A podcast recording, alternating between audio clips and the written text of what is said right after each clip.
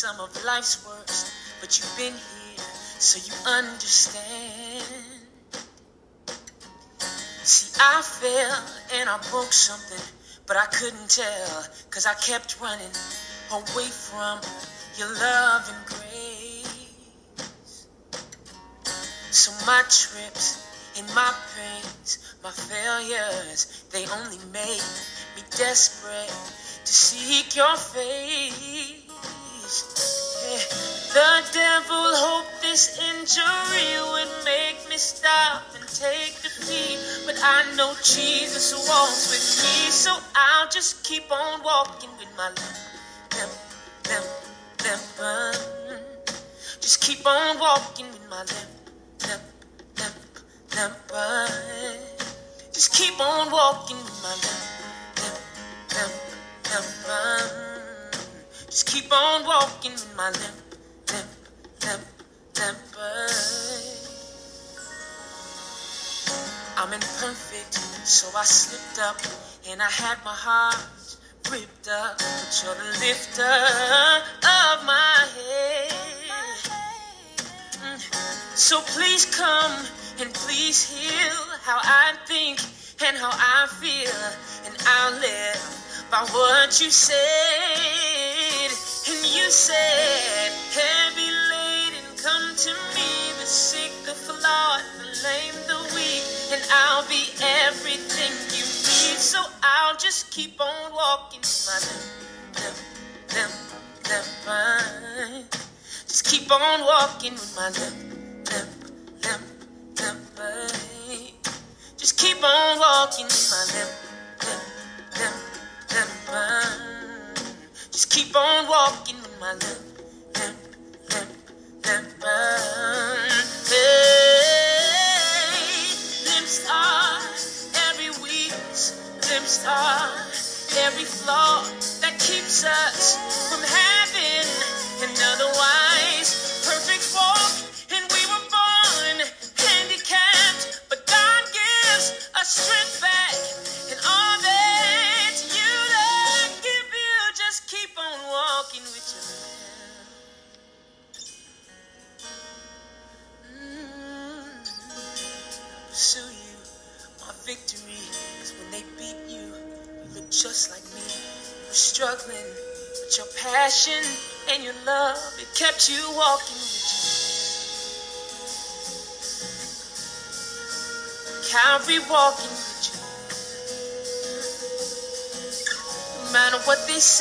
kept walking. Yeah, that's my Savior with his lamb. Just so one day I could walk with my limp,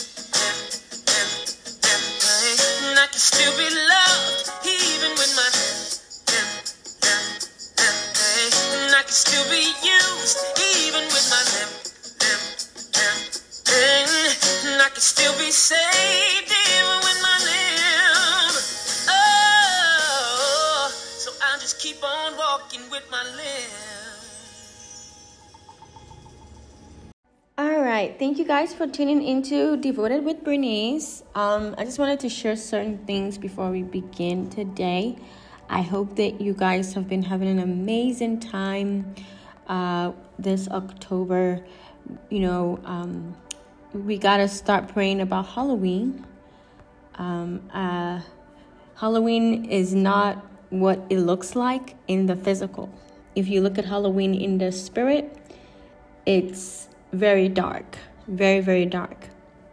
Um, Halloween, you you know, if you have kids, be discerning. Be discerning where to go. Be discerning um, with what they receive, the candy and all of that. Um, Halloween is not celebrated by Christians. We don't celebrate Halloween. It's not something that we do. Did I celebrate Halloween in the past? Yeah. In college, I did. I dressed up. But after getting more revelation and insight into what Halloween is all about, I realized that it's not something I want to, you know, connect myself to. as a child of God. And so um, let's pray for the kids that are out there. I've been praying for them as the Lord leads me. Uh, but pray for the kids that are going out there that they're safe, that, um, you know, there's no diabolical assignment with the candy. If you're a parent and you are concerned, you don't, you don't uh, celebrate, you know, Halloween, you can buy your kids candy, you know, and hide it around the house, and you guys do some you know, uh, search where the candy is, a game for them to hide and seek game. I don't know. Just be creative, right? Uh, but honestly, if you really get to, I'm not gonna do a teaching on Halloween, but you can go on YouTube, you know, Google uh, why Christians don't celebrate Halloween, and you will see it. Um, and then the second thing is that we are to pray. Um, this is a season where God is literally putting a lot of people at a standstill. Meaning that when you come in His presence, you want to do a lot. Like you want to do what you normally do, you want to pray, sing, worship, you want to do a lot. But He's had many of us, uh, there's a shift that has happened. There's a resting shift, a, a Selah shift, where you spend more time quiet before the Lord than actually talking. And sometimes he will slay you in the spirit because he's trying to tell you, I need you to sit down and, you know, just be still before me. You know, the Bible says in um, the Lord's Prayer, uh, the Lord is my shepherd, I shall not want. He maketh me to lie down in green pastures. He restores my soul. So God is restoring souls. But if you don't lay down in green pastures, you're not going to get your soul restored.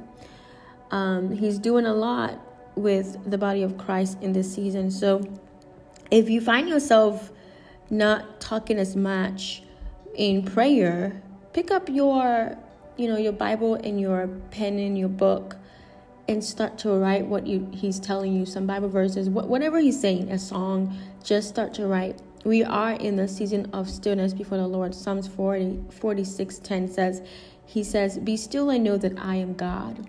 He's letting you know his sovereignty and helping you understand understand that he can do all things. He can help you with whatever situation that you are in. And then another thing that the Lord is saying is that um, there's a season where um, sometimes people want to. F- it's like people. Okay, let's imagine this. Let's let's imagine that you are a, a, a ball and you're trying to fit in a box. You can't fit in a box. And a box a box cannot fit in a ball. You are two different people. Be okay being you. You know, Esther cannot be Elijah. Samson cannot be David. And David cannot be Samson. Yeah, they both had their issue. They had their lustful issue going on, but they still cannot be the same people, right? What Samson was able to do, David cannot do because God has not wired him to be that. Leah can be Rachel. Even though she tried many times, she gave birth to two sons, and you know, she gave birth, she keep giving birth, you know, and saying, "Oh, you know, if I give birth one more time, my husband's gonna love me. But in the beginning, he never loved her. He loved Rachel. He wanted to be with Rachel instead. But he ended he ended up with Leah, and he had to work another seven years to get to be with Rachel. All that time that Jacob was working to be with, with Rachel, Leah could not win his heart even if she when she she tried and she still couldn't so maybe you might be a Leah. Somebody here needs to hear this. You are trying, and it's it's not always relationship. It could be a job. It could be a position. Okay, you are trying to be a Rachel, but you're not a Rachel. You are a Leah, and it's okay because guess what? The worst thing you can do is end up in a in a place or in a relationship or in a position that doesn't belong to you. Like that you're not valued, that you're not wanted to be there. Like as women, for example, for me, the best thing a guy could ever tell you is that he doesn't love you. Because I've seen, and you know, and the Lord is bringing to me, I've seen certain women know for a fact the guy is not hardly in love with them. They know for a fact this man is in love with this girl, this other girl. But no, they, they see it and they don't care. They want the man. They want to marry the man. And it's as though marrying the man is an accomplishment for them.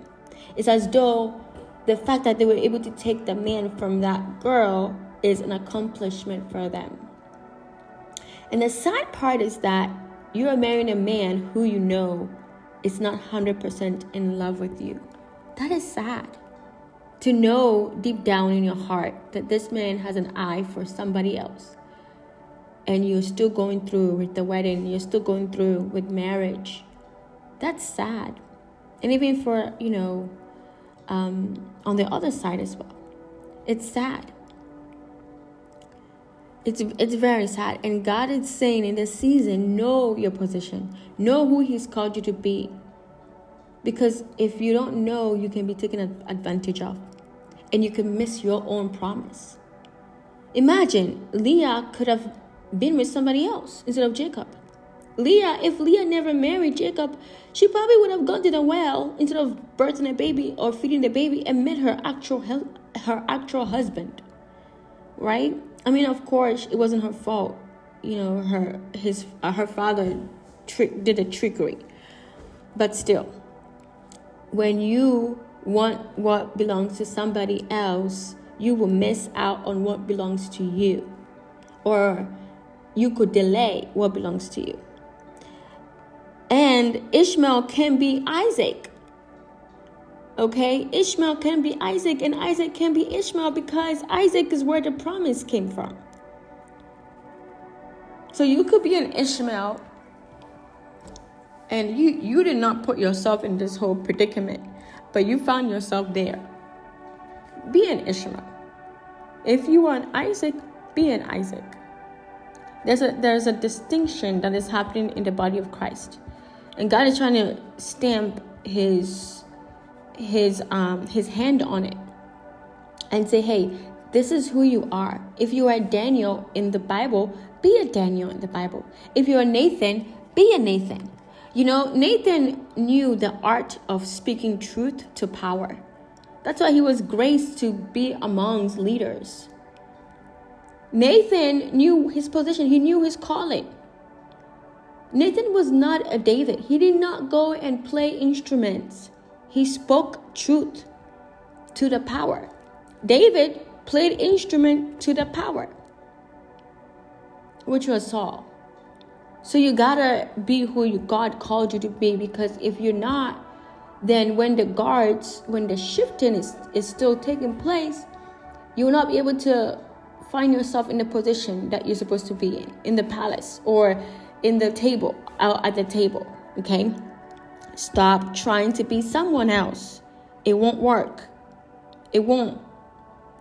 You might steal somebody's birthright, like, you know, Esau and Jacob. You might, but there's consequences. Okay? You might try and trick somebody, but there, it, you always get found out. It, it, it doesn't end well. Okay? And you miss your own blessing. You will be sabotaging yourself. Do not give way to the spirit of sabotage. Be you. That's what God made you to be. Okay? Be completely who God made you to be. And sometimes being you you you go through long suffering. And long suffering is the Lord adding another fabric or another layer of fabric to your mantle. Because when you go through long suffering, when you go through trials and tribulations, guess what? You, you become perfected, right? You become perfected. So, do not limit yourself by who you're looking at. We know about Jotham and King Uzziah in the book of Second Chronicles 26 and 27. Uzziah was a king who later on had what? Leprosy. Uzziah's um, son, who became a king after him, he ruled way better than his own father. He was a man of integrity. He built a lot. He had a fear of God in him. He was not like his father. Because if he was like his father, the pride, the pride that King Uzziah had caused him to go to the temple and try to try to do things in the temple that he was not qualified to do. He was not picked to do that. He was not assigned to do that. But because he saw that the Lord was with him and he was able to conquer this and do that, it got to his head. But his son was humble. So you gotta find character. There's character in who God called you to be that you have to you have to have. Okay, some people cannot go into leadership because their character is not good. So be okay with that. Okay, be okay with who God called you to be. Do not look at what somebody else is doing or who somebody else is being. A pastor cannot be an apostle. Well, let me say this: a pastor can have an apostolic, uh, you know, grace or mandate. But if you're called to be only a pastor, you can be an apostle. If you're called to be only a teacher, you can't be an apostle because you're going to be straining yourself to try and do that. You you you you'll be like a fish out of water. Just swim in your lane. Okay? This is what God is saying, swim in your lane. Cuz he's searching to see who is willing, right? To send them. And if you're not being you, he can't really send you because you're confused. A double minded man is unstable in all his ways. Okay? And so I hope that you are all um, spending more time with God and letting Him cultivate and lead you through our soul, you know, surgery episode that we're doing. Uh, every episode that I do here, the Lord leads me through it. And sometimes He uses examples of people that I meet or examples from my own life to help, you know, other people as well. So it's important that we we really check our soul, right? Do a you know, we go out and we exercise, we run, we we we do jumping, we, we you know, men lift weights and you know, we walk around, we walk our dogs and uh, we do a lot but sometimes we neglect our soul. We do a lot for our body and our spirit. But how is your soul, you know? What are you doing in your soul? What is going on with your soul? And so that's why we're doing the soul surgery. Because many people don't know that they, their, their soul is not really healed. Because to be whole, your body, your soul, your spirit needs to be whole. Okay? There shouldn't be any parted ways or parted things in you that is not completely whole. And it takes time. One thing I realized is that soul surgery takes time. Just as a broken bone takes time to heal, your soul takes time. It does. It, I think so. Your, healing your soul takes more time than healing your body does. Um, I remember this week we were at we were talking uh, among my friends and I were talking, and one of the girls talked about how she how a relationship ended and she had to get healing and she said something that really struck me and it was just the lord confirming that this you know soul surgery episode is what i'm supposed to be doing right now but she said this She said, God told her, You know me as your Jehovah Jireh. You know me as your Jehovah Nissi, and you know, and all the other names of God. But you don't know me as your Jehovah Rapha, your healer. So this is a season where God wants to show you that He is a healer. And how do you do that? You go before Him in worship, in prayer, and just sit still so that He can restore your soul. That's why we are in a season of stillness. I was like, we've been we've been in a season of stillness since August, and I was like, what's going on, Lord? And I keep hearing other people, other prophets talking about. I'm like, okay, what? Why? Why is the body of Christ in a season of stillness right now? When I say stillness, I mean like in your quiet time with the Lord, in your personal time with the Lord. It's because He's doing soul surgery. Okay, so um, I hope that today's episode blesses you, and that you are ready to dig deep and get to know what what God is saying in your soul. If what I, you know, if what I'm led to say um, doesn't make sense, please message me or, you know, pray about it and God will give you more clarification and understanding as well. Uh, if you feel uncomfortable with something that I say, sometimes it's because it's, you're being convicted. And conviction doesn't feel good. Nobody wants to be convicted. Trust me. Um, but take that to the Lord in prayer and ask the Lord, why am I convicted in this area? Okay, my my um my hope for this episode is that you will be better than how you were before you started to listen to this episode on soul surgery. Um, if you're somebody that's have a soul tie to somebody in your past, or if you're somebody that has a soul tie to something, even somebody in your present, or you have a soul tied to something or a place, uh, my, my hope is that you will get free after all of this episode. And then during that time, God, He He Himself will heal you.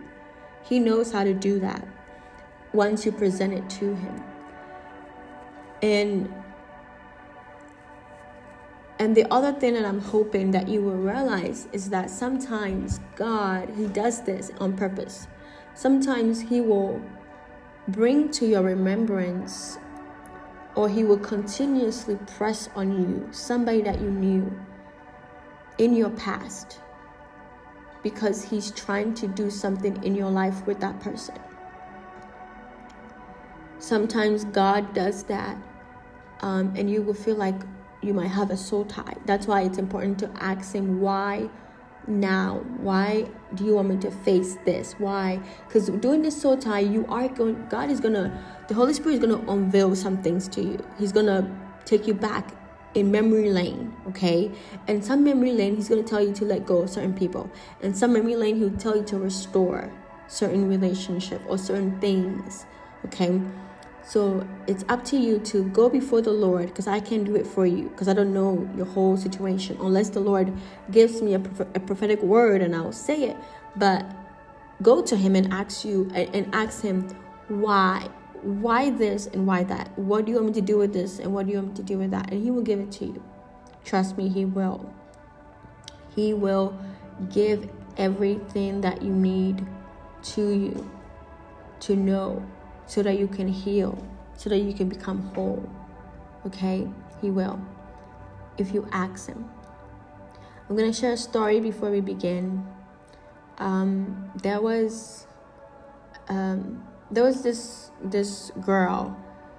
I was watching this episode, and um, uh, it was an episode for a a church. They were talking about relationships, and it was this uh, lady and this guy that were sitting next to each other. And they they met very oddly. They met in before they met physically, they met in uh, I believe elementary school or high school, something like that.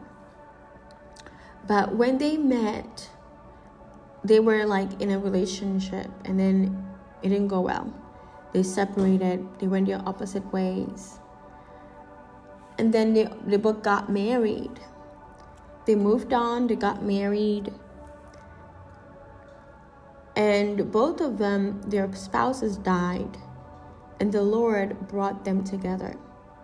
The Lord literally caused the man to drive to a certain place and he and he saw her. There is no coincidences in who you meet occasionally or randomly. There isn't. There are sometimes you will meet somebody from your past while you are in a supermarket or while you're driving or while you are, you know, at a job or at church. God, He knows how to do those things. And it's like, whoa, it, it, it, it happens in a way that is so random that you're like, okay, why do I keep meeting this person? You know, why do I keep it, it's sometimes because God is trying to tell you something. Okay? So when we are going through this episode, I believe that God will impress upon you certain times in your life where He caused you to continuously meet certain people, or He caused you to continuously experience certain things, or He caused you to continuously go to a certain place, but you did not get the revelation that He was trying to tell you until now. When you go through soul healing, God unveils things to you that you missed because your your soul was tainted. And sometimes he will bring certain people back into remembrance not to tell you that you have a soul tie with them, but to reveal that he wants to restore a relationship. Um, this episode is not just for the fact that you you have a soul tie with somebody, so you gotta let them go. It's also you have a a relationship that you neglected and God wants you to redeem it. And sometimes because your soul was wounded and so you were not able to identify that relationship. So this soul surgery episode is to unveil a lot of different dynamics and also different parts of the of your of you and your and your life, okay? and you gotta be open to the Lord. It's God that is gonna talk to you. As I'm talking, as I'm ministering, He's talking to you personally. There are certain things I'm gonna say that's gonna stick out to you, and there are certain things that I'm gonna say that is not gonna stick out to you. Okay? And I'm talking to people who are single, I'm talking to people who are married, I'm talking to people who are divorced, um, I'm talking to people who are in a situationship okay uh, i'm talking to people who have kids and family um, and that's why i shared that first story. And then i'm i'm going to share this other story about a um, relationship where god literally brought to um, it's a pastor really well-known pastor. You know they are like extremely well-known have big mega churches. And I'm referencing pastors because I'm more familiar with pastors. Um, but anyway, they were soulmates. They were, well, soulmates. That's the reference that we normally say when people, we, we think people are belong together. But anyway, they were, uh, you know, divine mates. Let, let's rephrase that. So soulmates, divine mates. Uh, they were divine mates that God wanted them together. And God gave them so many confirmations. It was ridiculous. Like random confirmation. It was ridiculous. But anyway, God brought them together. Uh, they were in um, middle school. And then later on, they got married. They, they met in middle school. And then they got married. And then they have like mega churches all over the world the reason why I'm saying this is because the person that you pick to be your wife or your husband is very important because they're, ta- they're they're they're important to your calling. They're important to who God has called you to be. And I, you know the the the leader says that God strategically caused them to be at that same school for a reason. God strategically caused them to meet at a certain time for a reason if he married somebody else from that school, his life, it might be how it is, but God has a reason why he, he allowed Rebecca to be at the well when, you know, the servant came. It could have been another woman at the well, but it wasn't, it was Rebecca. So God is specific, you know, in what he calls for, who he calls for to be in our lives. And there are people who you know, and and this couple have been together for years. They have been together for years, um, and then the another story. I'm giving you stories because I want to show you that when you're when you allow the Lord to um, lead you, there's there's prosperity in His His purpose for your life. The reason why I'm talking about this is because soul ties are normally with people. You know, majority of the time, I would say 80% of the time, it's with people. Um, and so I'm giving you good examples of relationships that God is in. Okay, I believe that soul ties relationships, God is not in it. For me personally, um, marrying a man or, or if you're oh, um, a man marrying a woman should not be um, like a prize. There are some women who, you know, oh, I saw him and I married him. Is is the way that is the way that they say it, almost like, uh, he's like a god or something. Like he's never put never put a, a spouse in such a, a place where it's almost like they're like like the lord of your life you know like they're your, like the lord of your life. No god is the god of your life period. Your spouse is a gift from god a gift a beautiful gift from the lord. And i've heard many men say that when a woman you know says oh you know when I, saw you you were it and i when I, you know i i was i said i'm gonna marry you and you you are the one i'm gonna marry uh, before he even like voice how he feels about you and you say that it kind of scares them but if he's in love with you and you, know and you say that of course they're very happy about that but if you if he hasn't shown you that ex, you know and you are professing all of those it scares them so sometimes you, women do that because they have a soul tie.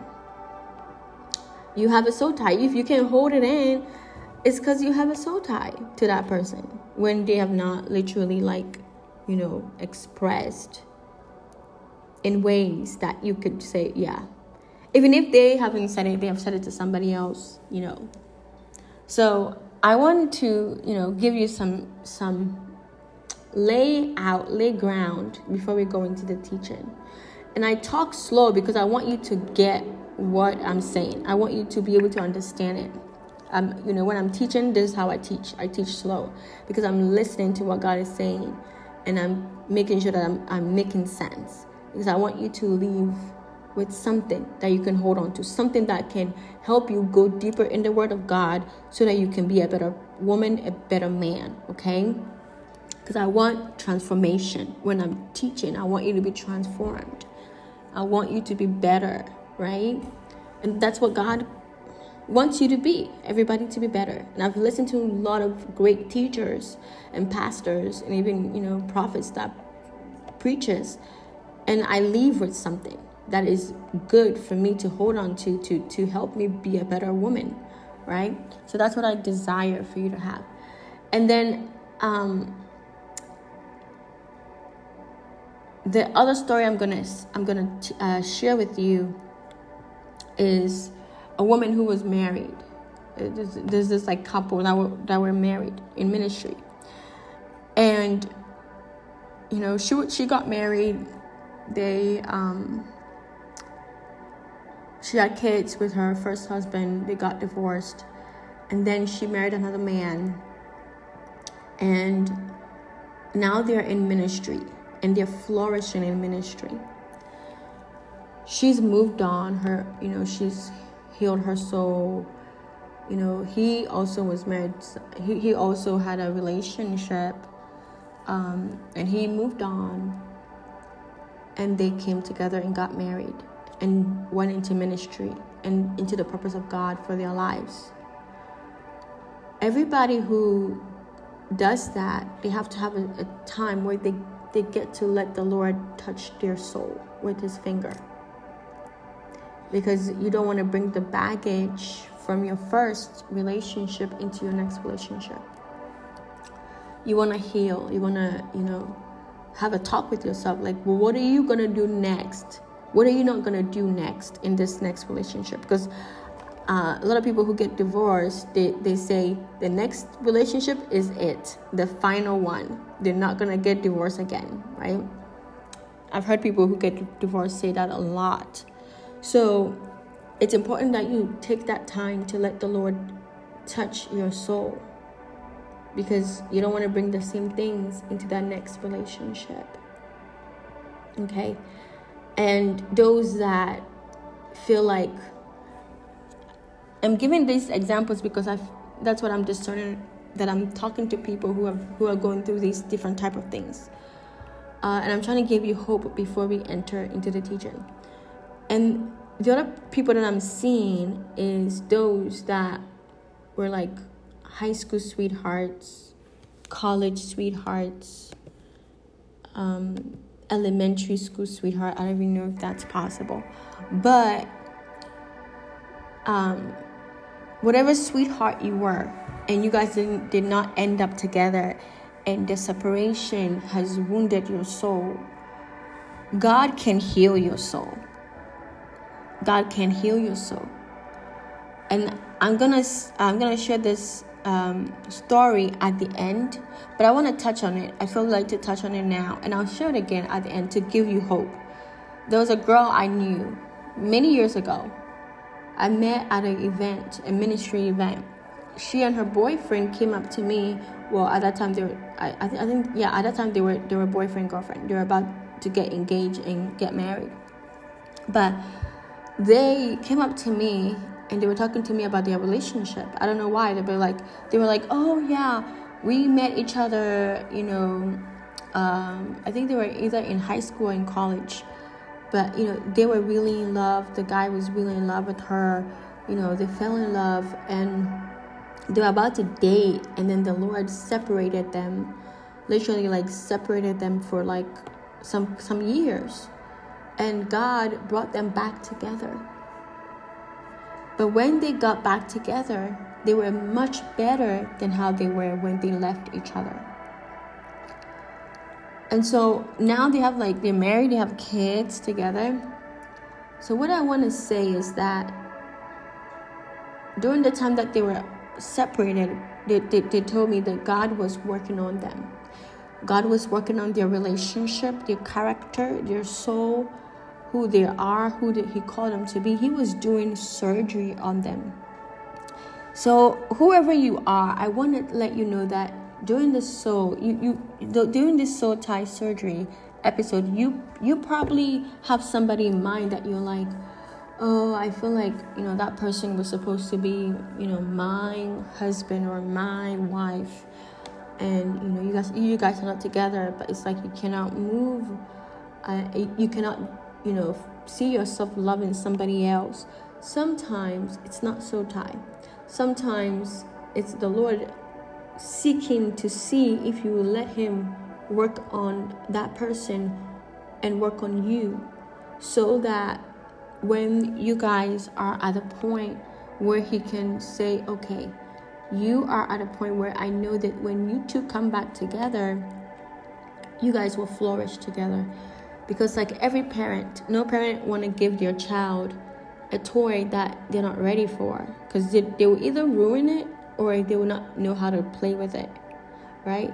And so they will want the child to grow to that age where they can actually enjoy the toy.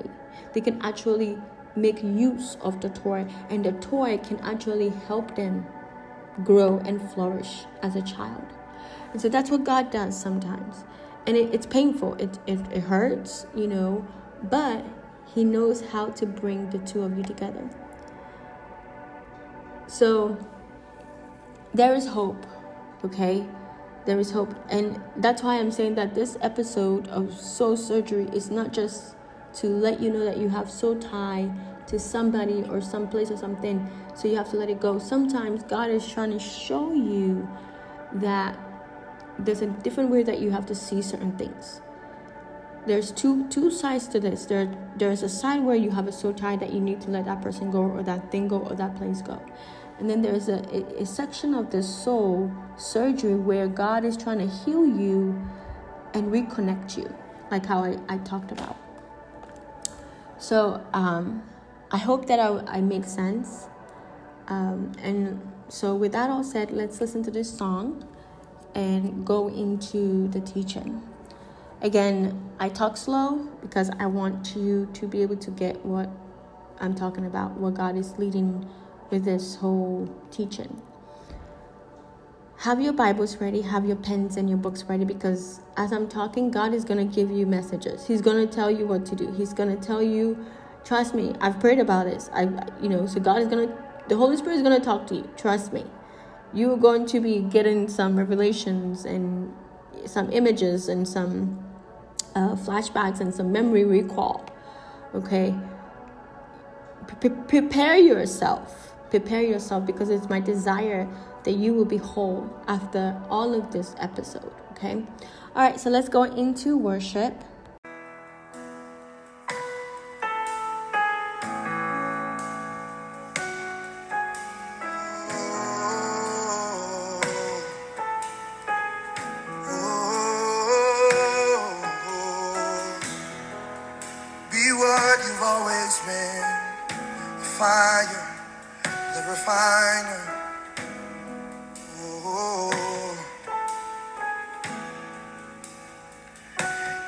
altar's where you meet us.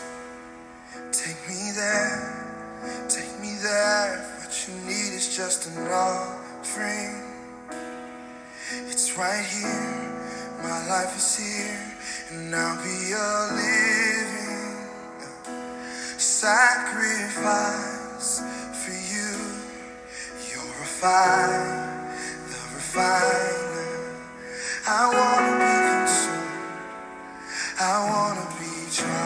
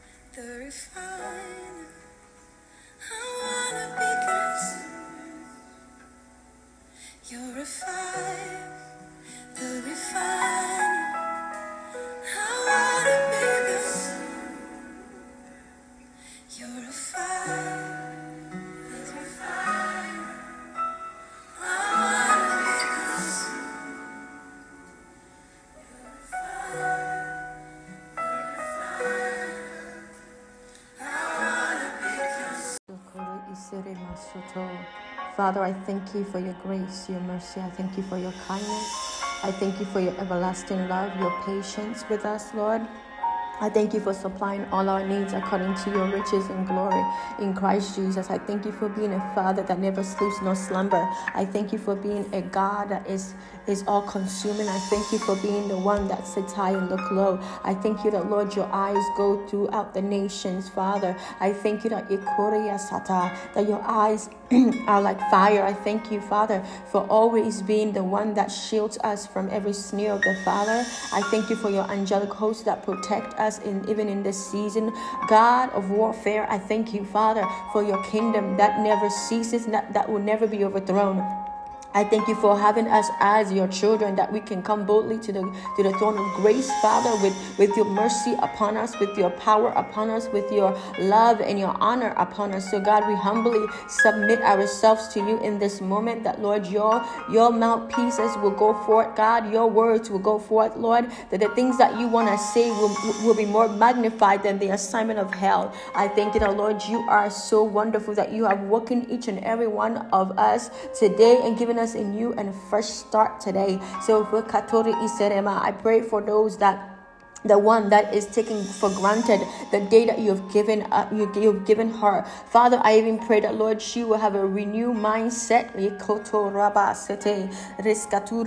I pray for a renewed mindset in her mind that she will see this day as as the lord has made that she will rejoice and be glad in it. Let the uh, garment of, of sorrow and worry and anxiety be, be removed now as according to isaiah 61 the lord she will put on the garment of praise in the name of Jesus. Let the garment of praise be put on her. I command the fire of God upon her right now, from her head to her toes, that she will have joy again. Praise will be upon her mouth again. Isoto. Let the fire of God burn down everything, every spiritual entity that is in her atmosphere. I thank you, the Lord. You are a God that never sleeps nor slumber. I thank you for your grace upon your people, even those that are not in, in love with you. I thank you, the Lord. You are married to the backslider. You are married to the, those that don't know you. Father, I thank you, the Lord. You are going back into the places of their heart and doing the surgery to command their back their backsliding ways to be remove out of that path that you've set before them that they are coming back to the throne of grace yes indeed the prodigal sons are coming back to you adonai. They are coming back with their hands open and their hearts open to you. Their hearts in their hands and saying oh father i have sinned against you god and i want you to do the surgery upon my heart. And the blood of jesus will be poured upon your heart and revive it again. We thank you for your son that is the one that we ha- we look to our salvation come from him. And so lord we bless your holy name and we thank you for this moment of soul tie learning about soul tie that god after this this teachings father that people's souls will be restored yes? People's souls will be refreshed in the name of jesus that the blood the blood of jesus will rejuvenate rejuvenate, rejuvenate them. Again let there be a, a divine encounter. Let there be a shock in the realm of the spirit that will awaken them again. Hikuriataya. Even the idol worshiping will be will be put to asunder. They will lay down to the floor and say, "You are the one that I look to, God Almighty. You are my all in all." I thank you that the that Jehovah Rapha, the healer, is in the room. That He will heal the heart, the souls of men and the minds of men and the heart of men, that they will be able to go back on their pathway that you have set before them. Again and they will not look back to the things that you have already taken out of their lives. And God, you are so good and so kind that, Lord, when you do take something out of our lives that we had in the past, you know how to bring it back. You know how to restore it back into our lives. If you did it before, you will do it again. So I pray for those that are, are yearning for, for past things that, God, in your time and in your timing, the things that you want for us will meet us on that road that you have set before us. So I pray even now, I yield my body, my mind, my spirit, my soul to you, that your plans will go forth, God. Your will will be done. Holy Spirit, I welcome you here. Have your way in this room. Let your uh, let your anointing rush into the hearts and the minds of your people. Let revelation pour in this place. In the name of Jesus, I bind and dismantle every assignment of the enemy. Set every every distraction of the enemy. I bind it now. Every demonic distraction, I command it to break now in Jesus' name. Let a wall of fire be upon upon here and upon those that are listening in this moment. I thank you, the Lord. You are covering even the person that is driving right now that is listening. I thank you for shooting them from every snare of the enemy, every accident accident that is is sent against them. I thank you that Lord, you are covering them even now. I pray and I combat every accident in the name of Jesus. I pray for your covering. Let the angels of the Lord encamp over them in the name of Jesus. We destroy the assignment of the enemy, the arsenal of the enemy in the name of Jesus. I thank you for your angels that are even here, God. I praise your holy name, and it's in the name of Jesus we do pray. Amen. All right, so we went on a break. We listened to a song. If you know the song, go get it on any uh, musical platform. So, before the break, we talked about what soul tie is and what sexual relationship is and what God means when He says the two will become one flesh. Our soul should never belong to somebody else. Our soul, our soul should belong to the Lord whenever you get outside of that, that's when soul ties form. Okay? The Lord, the Holy Spirit dwells in our spirit. Okay? Our spirit and our soul belongs to the Lord. Okay? And of course our body too, in how we we carry ourselves, right? You know, as a living sacrifice, right? But when it comes to relationship, your body belongs to your husband, your body belongs to your wife. Anything outside of that is the way that the enemy wants to basically pervert your soul. It says what? If a man gains the world and loses soul, the world is enmity. Right? We don't want to be in the world and of the world because that's how you're going to lose your soul. Anything that is outside of the Bible, outside of God's will and purpose and plan for your life, will cause you to lose your soul. And how, sometimes, how you lose your soul is you have a soul tie. Your soul does not belong to you anymore.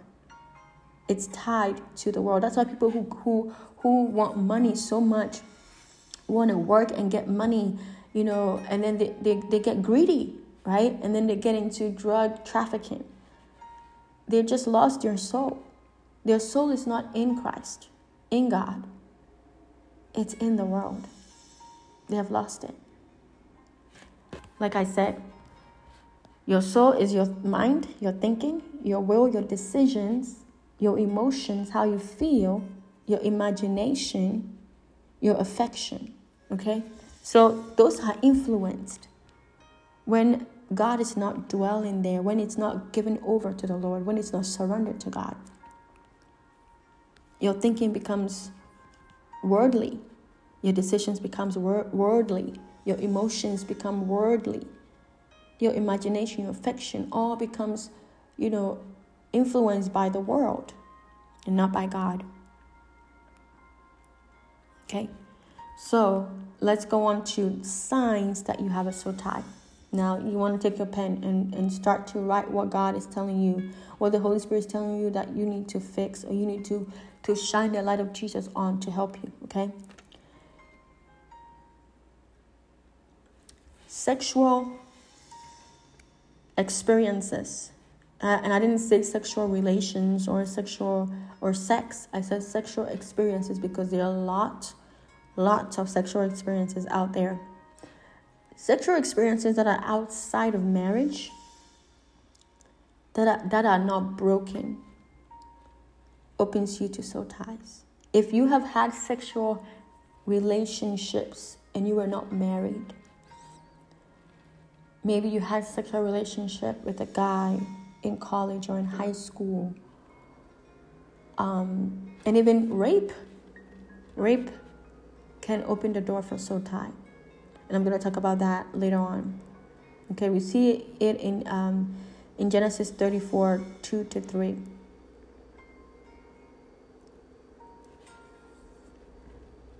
when leah's um, daughter was raped okay you do get so tied with rape.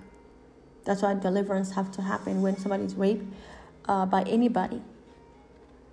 The person has to break that soul tie because your soul becomes bounded to that person. Um, and it says in the Word of God as well. How do I know this? Let's read it. It says here, Genesis 34 2 to 3. It says, when uh, I'm going to read from 1, Genesis 34 1, 2, 3. Now, Dinah, the daughter of Leah, whom she had born to Jacob, we know about Leah, Rachel, and Jacob, all that drama, went out to see the daughters of the land. And when Shechem, the son of Hamor, the, Hiv- the Hivites, prince of the country, saw her, he took her and raped her. He took her and lay with her and violated her. So that means that he raped her. And it says what? Three. His soul was strongly attracted to Dinah, the daughter of Jacob. And he loved the young woman and spoke kindly to the, the young woman. So Shechem spoke to his father, Hamor, saying, Get me this woman this young woman as a wife. He was not married to her.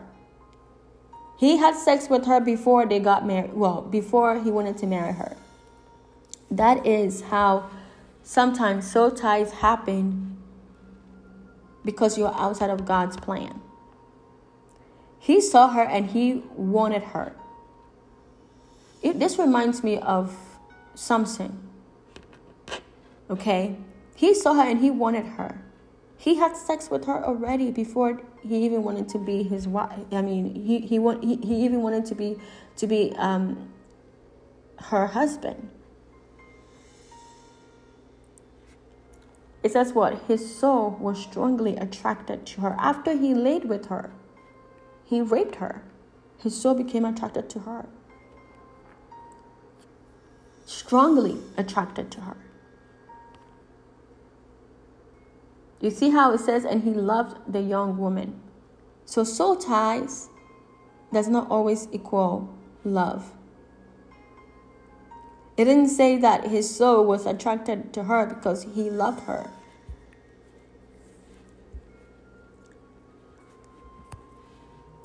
No, because he already had sex with her. He already loved her. He already saw her and he already loved her before they had sex.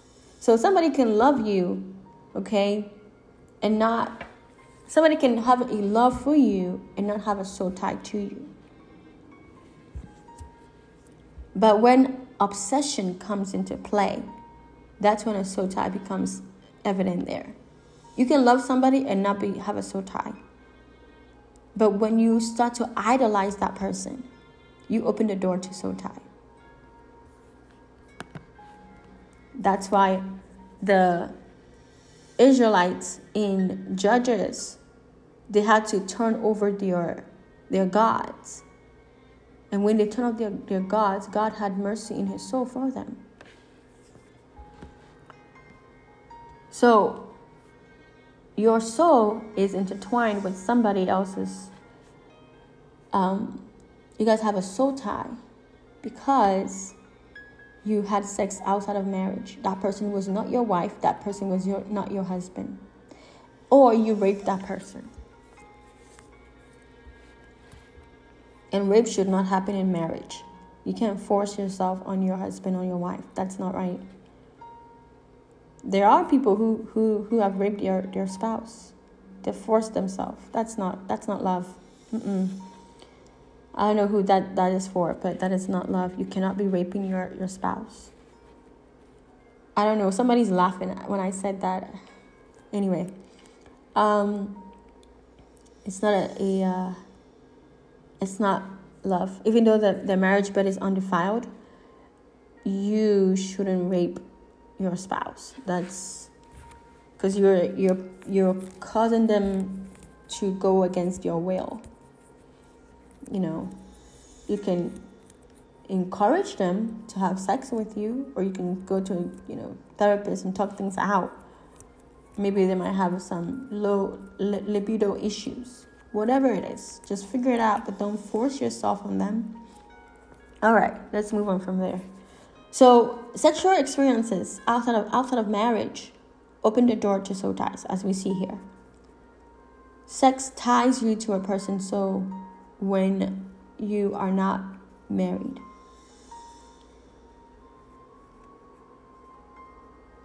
This is sex outside of marriage is sin. Somebody might not know this, but I want to say it really loud for you to hear. Any type of pleasure down there around your breast area, around your butt area, around your sexual organs, any type of sin that gets you excited, any type of sexual sin, sexual interactions that get you excited is a sin. Even what you look at, what you watch is a sin. Okay, what you listen to is a sin. These type of relationships, the devil has the devil knows how to use those things to cause damage to you in your future life because people often acting on sexual impulses they're trying to fulfill lustful desires okay? And the, and the enemy knows how to do that. That's why thank you holy spirit. That's why people when when you have sex before you get married and when you get married and your husband does not do the things that bobby or jacob or you know sean did to you in college or in high school or before you got married, you feel like your husband is not pleasing you. That was never God's intention for you to experience Sean and Jacob and and whatever names that I, I said. His intention was you for you to experience your husband, James, and James alone. So that you don't have anything else to compare it to. So that your mind is not is not playing games on you. Okay? That's why God doesn't want you to have sex outside, of marriage because He wants one man to please you or one woman to please you. Okay? So when you do that, that's why you open yourself. You're like, oh, you're in bed with your husband. And then you're like, oh, um, man, that that person that you had sex with, they, did this, they, they were doing this in bed and blah, blah, blah. But your husband doesn't know how to do it. And now you're looking at your husband like there's something wrong with your husband or your wife like there's something wrong with her. No. You've opened the door for confusion. That's what you did. Do that let's read let's read 1 corinthians 6 15 to 16 it says do you not know that your bodies are members of christ shall i then take the members of christ and make them members of a harlot certainly not or do you not know that he who is joined to a harlot is one body with her, with her? For the two shall become for for for the two he says shall become one flesh. So if you have sex with somebody, you become one flesh. When you start to idolize what you guys did together in the bedroom, you're like, oh my gosh, he knows how to do this to me. Oh, she knows how to do this. That's when you open yourself to more of what God is saying you shouldn't do. Because your body does not belong outside of your husband or your wife. You open the door to soul tie. This is sex outside of marriage. All right, now let's look at another way that soul ties can happen. Soul ties can happen with places when God tells you when you are at a certain place, you know, you you fall in love with the place. And you're like, "Oh my goodness, this place is the right place." And yeah, it was the right place for a season. But the season has ended. There are people who who have lived at one place at the same apartment or the same house since they were since 2000 since 1990 or 2002 they've lived in that same place you've lived there for 20 years for all your life since you were little there are times where god will cause you to do that but but you travel else you know to different places but many times god will shift you somewhere else I mean, he told Abraham to leave his father and mother's house. He told, um, I mean, Ruth left. Ruth and you know uh, Naomi left. Have you realized that in the Word of God, whenever God is trying to bless somebody, He tells them to leave. He told Lot to leave. Joseph left. Even Jesus moved around. He left different places. Whenever an encounter of God is about to happen in your life, an abundance, overflow of God is about to happen in your life, you have to abandon some things. You have to leave some things behind. So you you might have soul tie if you cannot leave a place. The place is falling apart. You can see it with your naked eye, but you're still stuck there. Sometimes it might be a church. You have you, you were there for, you know, since you were a little girl or a little boy and and it was your time to be there but you for some reason you cannot leave you cannot you cannot leave there god knows how to tell to lead you out and then bring you back but i personally for me since i've been in ministry i don't believe that god wants everyone to stay in their the church that they grew up in there are some people that god will want them to stay there but he will take, he will, there are seasons where he will lead them out and bring them back. Okay? So if you cannot leave, I remember the Lord, I remember the time that God was telling me to leave my, my, my childhood church. I almost, I, I had a soul tie to my childhood church. I'm going to tell you that right now. I did. And God broke it off of me. Because when He told me to leave my, my childhood church, I had a panic attack in my car because I didn't know what what because all I knew was my, my childhood church. That's the only church I knew about. I was fearful. That's why sometimes people cannot move on because they're fearful of the unknown. Sometimes you have a soul tie because you are fearful of the unknown, fear of the unknown. You remain in soul tie because of fear of the unknown. My season at my old church, my childhood church, was done. But I didn't want to leave until the Lord, you know, literally was like, Bernice, I need you to leave. This is not where I want you anymore.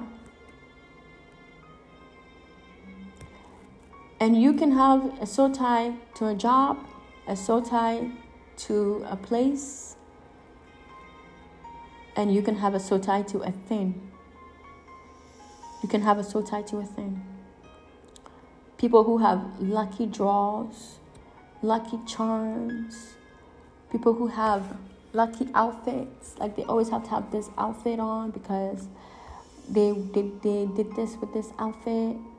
There's a difference between you don't you don't have money for clothes or for things, and so you have to keep having those things because you don't have money for that. And, and then there's a difference between you do have money to buy new things, but you, you choose not to because you think that the thing that you have has more power or has some type of luck or blessing or something. No. That's a tie.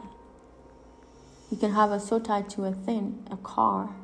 I remember one, one of my friends, she, God blessed her with a car. And God told her she needs to sell her old car because He wants to bless her with a new car.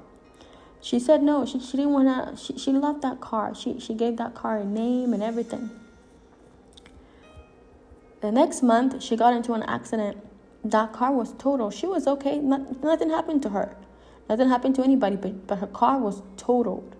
Why? Because anything that you put as an idol before the Lord, He will overthrow it. Okay? She, her, her soul was tied to the thing. She was, her decisions was based on that thing not on God. And so, as I was talking, the Lord was revealing to you certain things that you have a soul tied to. You might be comparing the old to the new, like my friend. The Bible says that a double minded man is unstable in all his ways.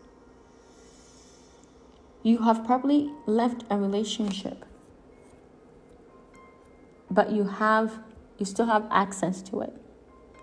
You left the relationship without ending the access. What is the access? You still stalk them on social media. You still have text messages. You still have the things that you guys gave each other in your house, around you. You still listen to the same songs that you guys had. You know how couples have songs. I mean, there's a difference between, you know, when you hear the song at a barbecue or a potluck and then you're like, oh, or maybe in the store and then it brings back memories. But when you're intentionally, you still reading, you know, books and that you guys share together. You have open door access that you can visit anytime you want. And this is seen in marriage. People who are married but they still have that open door to their ex. You're still friends on social media. If you know you are married and you cannot not look at your ex's pictures, that's a soul tie. You need to unfriend that person. Okay? because that's an access. Other toe ties, you tolerate abuse and forget your worth. You are in a relationship and the person is is talking down to you, belittling you, slapping you, beating you, telling you you're no good, telling you how to live your life based on, on your comfortability not caring about how your life is and wanting selfish wanting wanting to do all what they want to do never what you want to do you are in a tie because in a marriage there is not in, in a in a healthy divine marriage there's not a tie there's not a tie in a healthy divine marriage, there isn't a tie. Each each uh, spouse, their soul belongs to the Lord. Their heart belong. They, they have a heart. They have a love for each other. You know, they think about each other. They have a, a love for each other. Their body is for is, is for each other, but their soul belongs to the Lord. They don't beat each other. And even when the other person dies, they know how to, they're going to grieve. It's going to be, you know, painful because they love the person. But they know how to move on. They know how to grieve and move on because they were already complete with God before that person came in. Another way that you have a tie, you keep commit commitment for others and break commitments with yourself and God. Anytime you have to do something for somebody and neglect yourself and neglect God, you have a soul tie. Because you are operating outside of the Lord's will. The, the Bible says in Galatians 3 1, it says, You foolish Galatians, who has bewitched you? Before your very eyes, Jesus Christ was clearly portrayed as crucified. I would like to learn just one thing from you. Did you receive the Spirit by observing the law or by believing what you heard? So, who has bewitched you that you are able to neglect yourself and neglect the will of God and the plans of God and the commandments of God to obey somebody else? Also, when you're defending those hurting you from those trying to help you, I see this a lot in abusive relationships. When the man is abusive and the family see it and they're like trying to trying to help the, the, the woman, sometimes the woman be like, No, stop. He's a good man. Just he, he, he just have, you know, drug issues he just you know addicted to crack or he's just he drinks a lot and then he beats on me no defending those hurting you from those trying to help you is a soul tie because the person that you're defending 90% of the time their actions are outside of god's will You see that a lot with abusive relationships. They're always trying to defend that person. Because honestly, if your soul is with the Lord, God will, you, will not tolerate those kind of things, like people beating on you or, or belittling you. Because God doesn't want you to feel that way. You will not tolerate those things. You will, you will probably pray and bless them and keep on stepping because you realize that those are not your people. But your soul will be grieved, your spirit will be grieved because you realize that they don't have the, the fruit of the spirit. That's how they are, they are behaving that way. And you would not want to be around that. Or you would want to help them be better. And you actually want to be on the side of those that are trying to help you, to help the person that, you know, that has an issue. So it would be like this: if your husband is drinking a lot and, and or you know doing drugs and beating on you or, or having sexual relationship outside of your marriage, when your family or your friends find out and you find out, instead of you defending your husband, why don't you ask your friends and your family to help you pray and help you, you know, help direct you according to the will of God and help you in this process of finding what God wants you to do so that you can help your husband who's, you know, addicted, or you can help your husband um, who is, you know, a sex addict and maybe go to counseling and get help. And even have that your friends and family help you not feel broken inside because of all of that. That's what a healthy relationship does. But a soul tie, because you idolize the person, you think that the person does no wrong, that's a tie.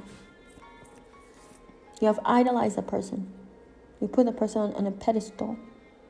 But you have to remember that we are all human beings. We are all we've all fallen short of the glory of God. We are not perfect.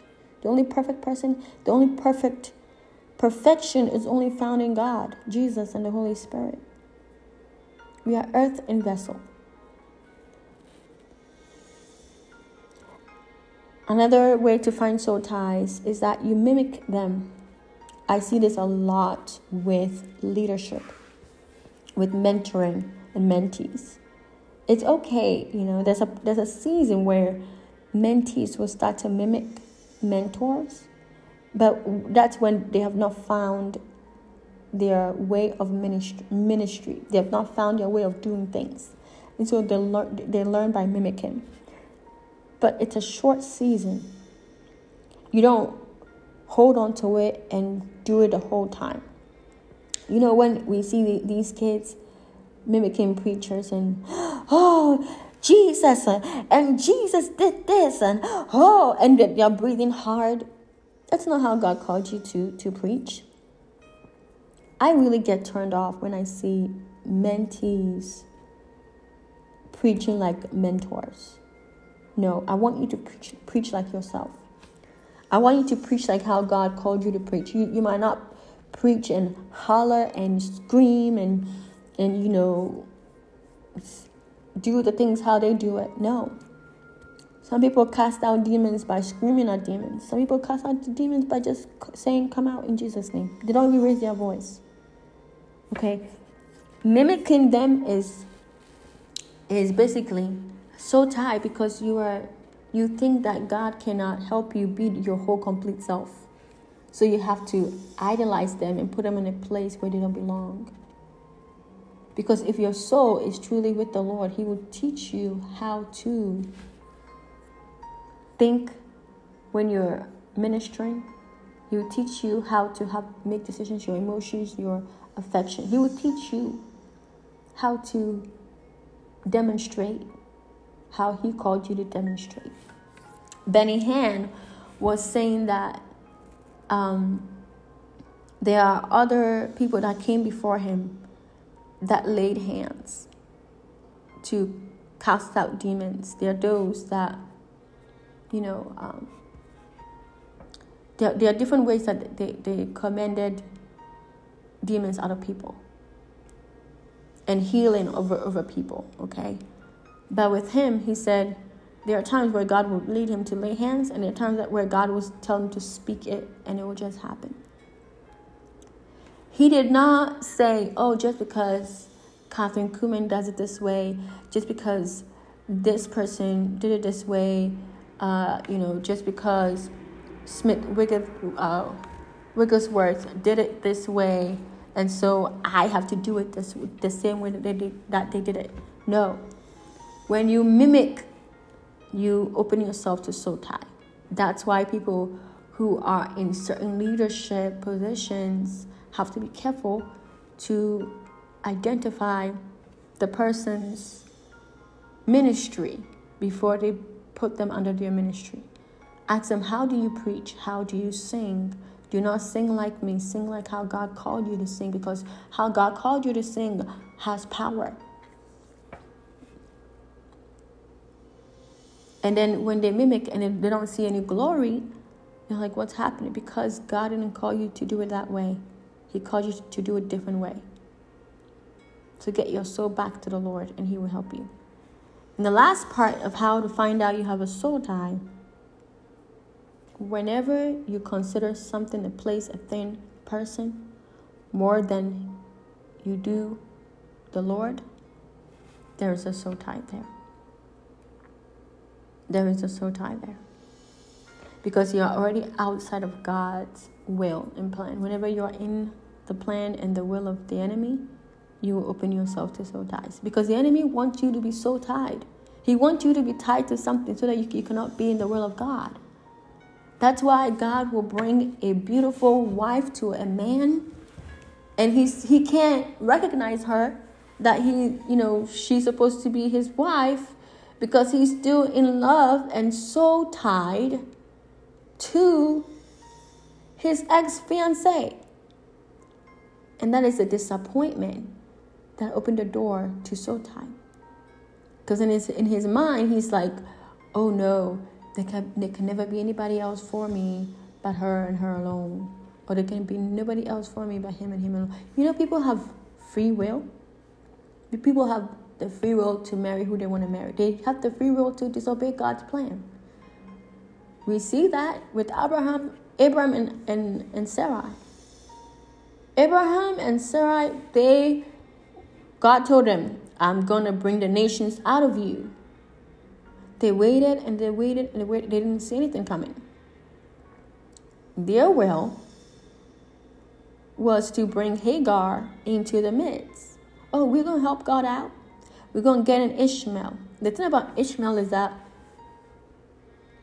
you will have some ish that will follow you around.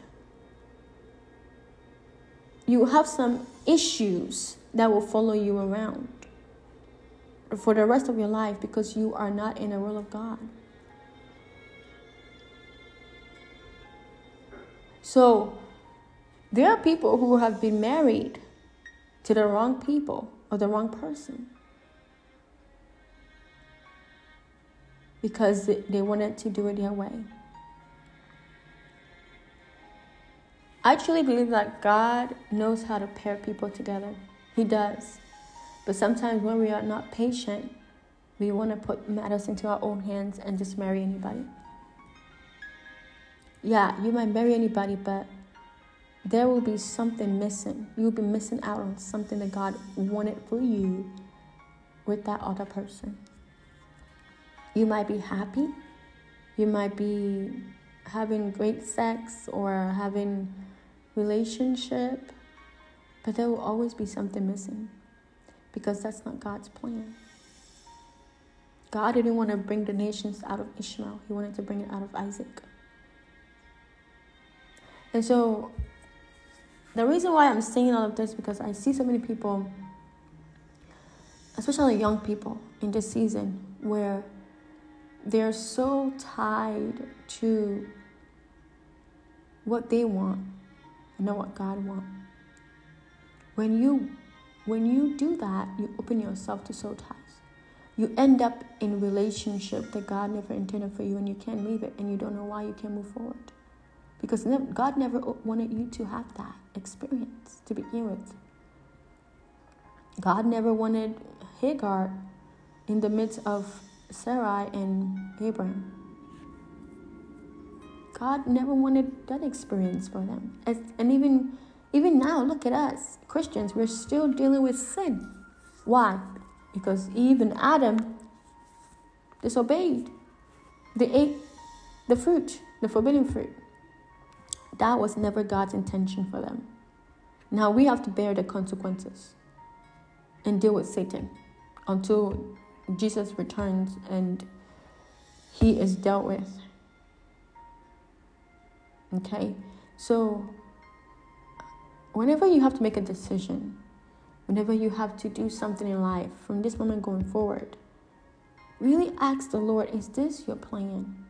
Because the enemy desires to for you to have soul ties so that you cannot move forward. I identified soul ties in this episode because the next episode I want you to bring your soul ties, the things that you feel like you've been tied to, because we're going to break them in part two of this um, episode. Okay. In part two of this episode, I'm going to lay out biblical people in the Word of God that had soul ties. And then we're going to break them. Because I want you to know that this is not something that's new to the Lord. We see soul ties, like I said over already, Dinah, who was raped. We see soul ties and, and even with Dinah, we know we see that Dinah was not tied to um, the, the guy that raped her. The guy that raped her was tied to her. There can be times where somebody's tied to you, but you're not tied to them because they have made you an idol. Rachel and the idols in Genesis 31 14 to 16. I want, I want you to look at this before we come back together again. Um, we see good friendships. Okay, friendship between Jonathan and David, for example, 1 Samuel 18.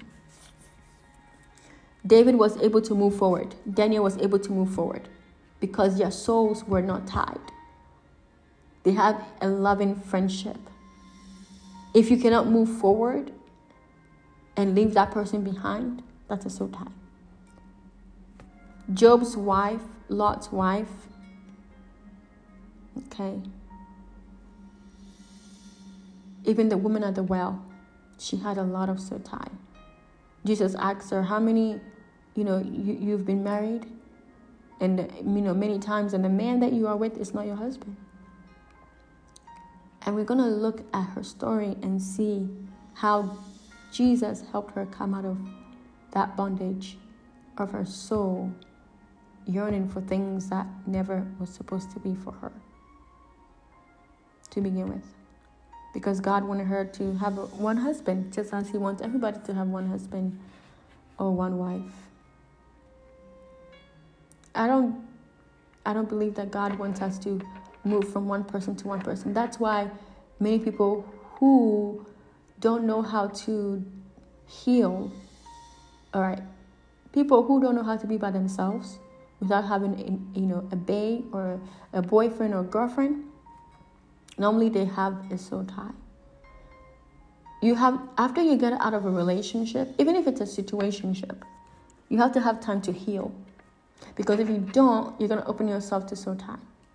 You're going to. Because your, your, your spirit, your, your, your, your body, your heart, your soul is grieved already from that breakup. And, and then you look to the next person as the person that's going to help you heal or, or even, even be the person, the replacement. So you're looking at the next person that you're dating as a replacement, as somebody that's going to uh, help things to be okay instead of taking time for yourself and going before the Lord to help you heal your soul again. And so when that next person that you go to leaves, then you feel again like you you feel broken, you feel out of loss. And what you don't know is that you're building up soul ties within you because you were looking to other people to, to fill that void that only God can. So, Heavenly Father, we thank you for the, the teaching that you've helped come forth. thank you for everything that you've said during this time. I just pray that anything that I, I said, God, that might not come out uh, to people to for them to um, get the whole revelation. I just pray, Holy Spirit, that you would give them the revelation that they need. And even the, the women and the men that are are still stuck in past relationships. Some of them you actually wanted that past relationship to be their now relationship, but it probably had a Abraham, Hagar, Sarai issue going on that caused that relationship to be a little stagnated or delayed, even. But we know that the delay is not denial with you. And even those that had, oh God, those that had relationships and they prostituted themselves and slept with everyone and even made money out of it. Some of them, they knew about it, that it was a sin. Some of them, they did not know about it. But we know from the word that we read this before we started the teaching is that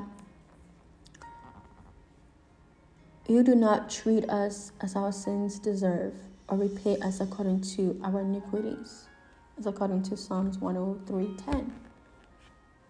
So I just pray for your mercy upon your people just as we see that when the Israelites turn away and turn over their idols, you, Lord, um, your soul had mercy on them. Your soul was grieved and had mercy on them. So I just pray that, Lord, during the time that my sisters and my brothers turn over their idols of the places that they have a soul tied to, the things that they have a soul tied to, the person, the people that they have a soul tied to that you will heal them, that you will help them come out of it. But they have to do something about it.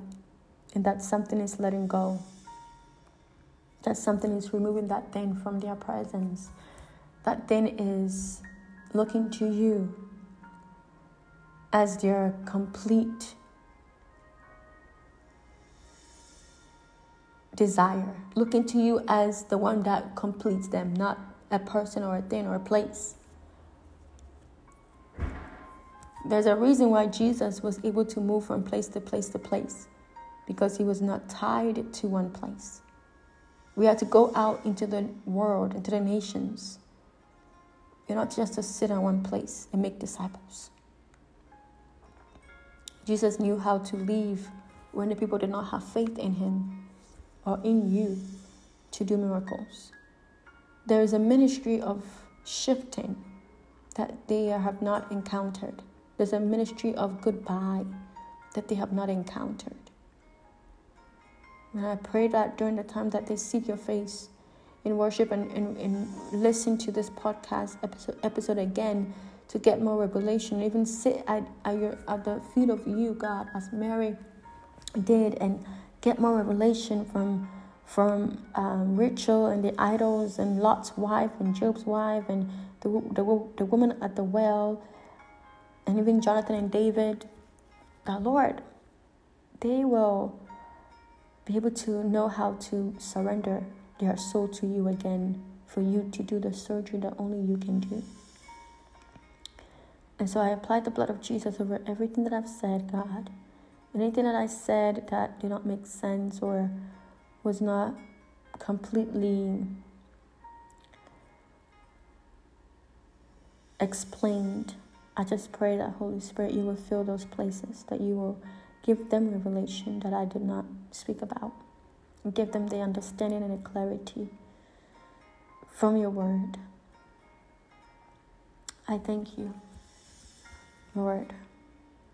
And I bless your holy name. I pray you, you be with them, each and every one of them, and you help them in this process of healing. That you know how to bring people back together. I don't know why, but I just want to, uh, okay, Lord. And so we seal this prayer with the blood of Jesus. The Lord is saying, there's somebody here that you feel like the person from your past. You were supposed to get married. You guys were supposed to get married. And you guys never got married. And you feel like you can't move forward because you feel like that person was your wife or that person was your husband. I want to encourage you in this that God knows the right time to bring people together. He does. Sometimes this is what God does. He will bring you together for you to get to know each other. And then He will separate you for you guys to know Him. And then He will bring you back. He will bring you back together. I have met a couple, and they're a beautiful couple. They have like they're in ministry. They have they have like almost six kids or seven kids. They keep having kids, but I don't I don't know how many kids they have. They have a lot she's always pregnant when I see her, which is amazing. Uh, she loves being a mom, and, and, and motherhood looks so nice on her. You know, you, you need one of those friends in your life where you can go to them and learn about motherhood when it's your time, to, you know, to give birth. It's like God pre predestined them to be a mother so that when you become a mother, you can you can ask them questions. and she's one of them. But anyway, God, I remember they told me this story. And they just came up to me and started telling me this story. I was like, okay. So they're like, they, they, they met each other, I think in high school or in college, one of those. And they loved each other so much. But their, their relationship with God was not how it is now. They were lukewarm Christians, okay? And God separated them the guy was more in tune with God than the girl was. So the guy knew God was separating them. They were separated for, I believe, seven years, for a long time. They both did not get married. I mean, they were in relationships, but their heart still loved, you know, um, they, they still loved each other. This was not soul tie because they were able to move forward. They, they, they did not neglect what God was saying and still got married. No. If they neglected what God was saying and still got married, that was a soul tie because they were out of the will of God. But they listened to God and they separated. He got into ministry, she got, you know, close to God. And then after some years, God brought them back together. When he brought them back together, they told me, they said they were better than how they were before. she was way better as a woman, as a wife, as a girlfriend, as everything. He was better as a man, as everything. So sometimes God separates to sharpen you individually and bring you back together so that you guys can be a bow and arrow that can pierce and destroy uh, certain things and build and, and do what He's called you to do. They still loved each other. They did not, they did, they did not keep in touch. They were able to listen to God and do what God was telling them to do. And I remember um, Tye Tribbett was talking about how him and his wife, his wife was born out of wedlock, and she always felt like she was never good enough. And so God separated them. He was, I believe, one of them was in New Jersey, and one of them was in um, California or Texas or you know one of those places, Colorado or something. I don't know but they were in two different you know like different sides of the of the country. Opposite sides of the country. And god was working on both of them. And in the right time god brought them back together. So i just want to encourage you whoever you are that sometimes you do know that god wants you with somebody. Like he wants you to marry somebody. He he like he knows how to like tell you that like this one is your wife this one is your husband. And I have seen that happen. And, and people who have seen that happen for God has confirmed it and God has flourished your marriage. But then there are, you know, diabolical marriages that the enemy orchestrate, right? But sometimes people who just like Abraham and Sarah, they think, oh, just because God want want to do this means that He's gonna do it in like a year or two. Sometimes it's gonna be years that He finally does it because He's trying to mature you and grow you to a place that you're ready for it. And so I just want to encourage you with that, that, you know, and one last um, story was a, a guy uh, who's a pastor now. Him and his current wife were, uh, they met in the neighborhood and they fell in love they were like in middle school or something. I think they were like middle school. And then in high school they met each, they met each other again. And then they got into a relationship. But it didn't work out. And so they separated. He married somebody, she married somebody. I think both of them their their spouses died. And one day he was sitting in his car that's his car. he was sitting in his car and he started to drive.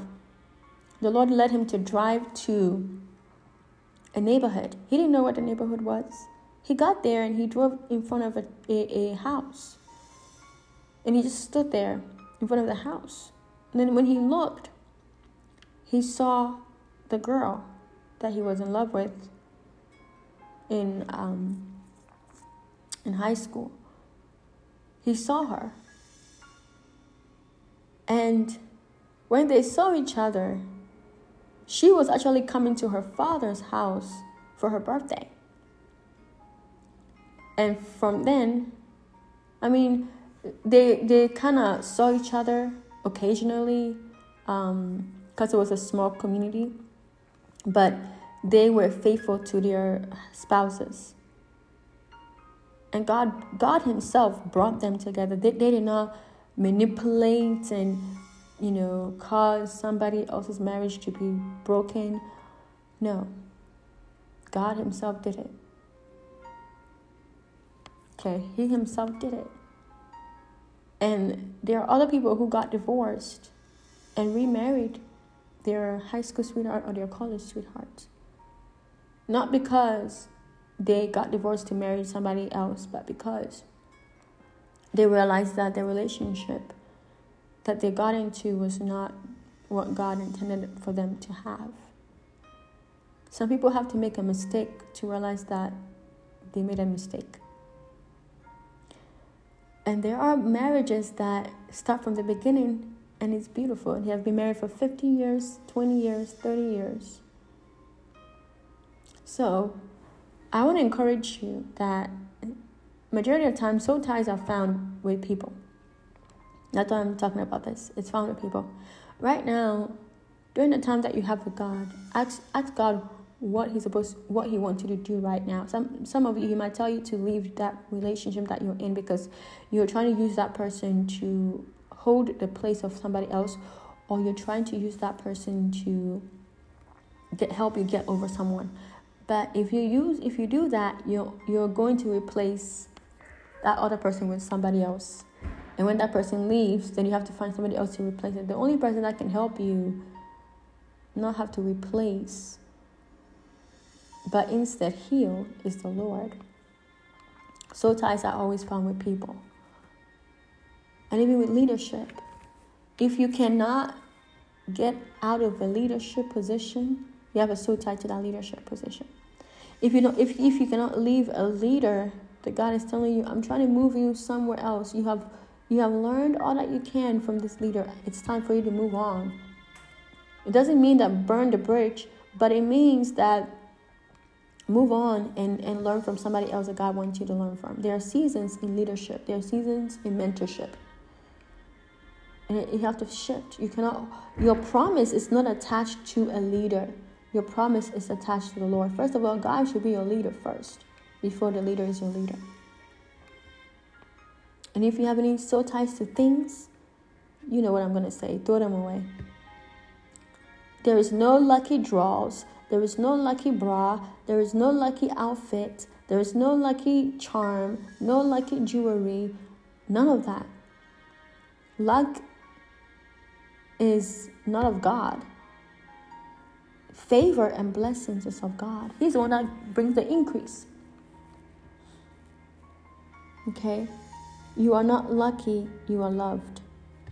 So I'm going to end this second episode.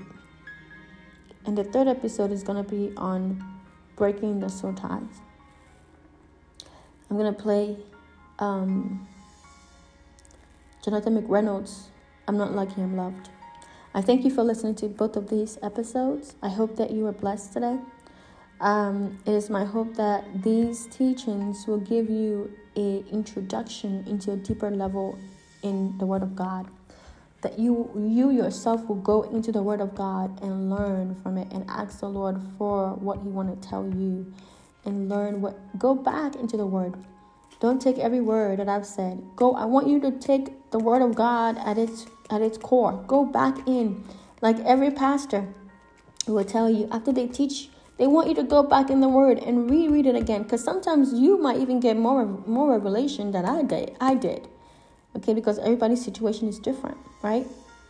So, what did God tell you during this episodes and what can you do to be a better person? What can you surrender to God? What what is the Holy Spirit telling you to do right now? What is the Holy Spirit revealing to you right now with this episodes? Thank you so much for listening to, to Devoted with Bernice on soul surgery. Part three is coming.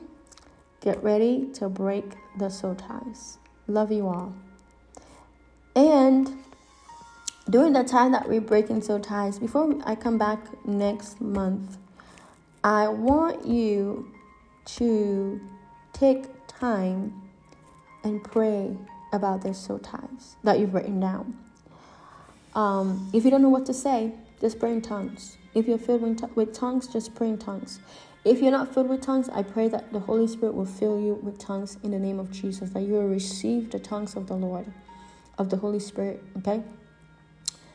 And you can ask the Lord what to say, what to pray about, and He will lead you.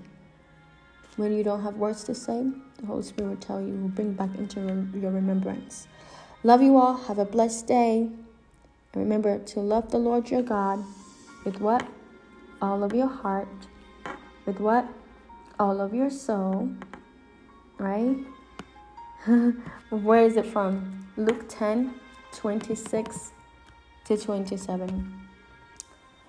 You shall love the Lord your God with all of your heart, with all of your soul, with all of your strength, and with all of your mind, and your neighbor as yourself.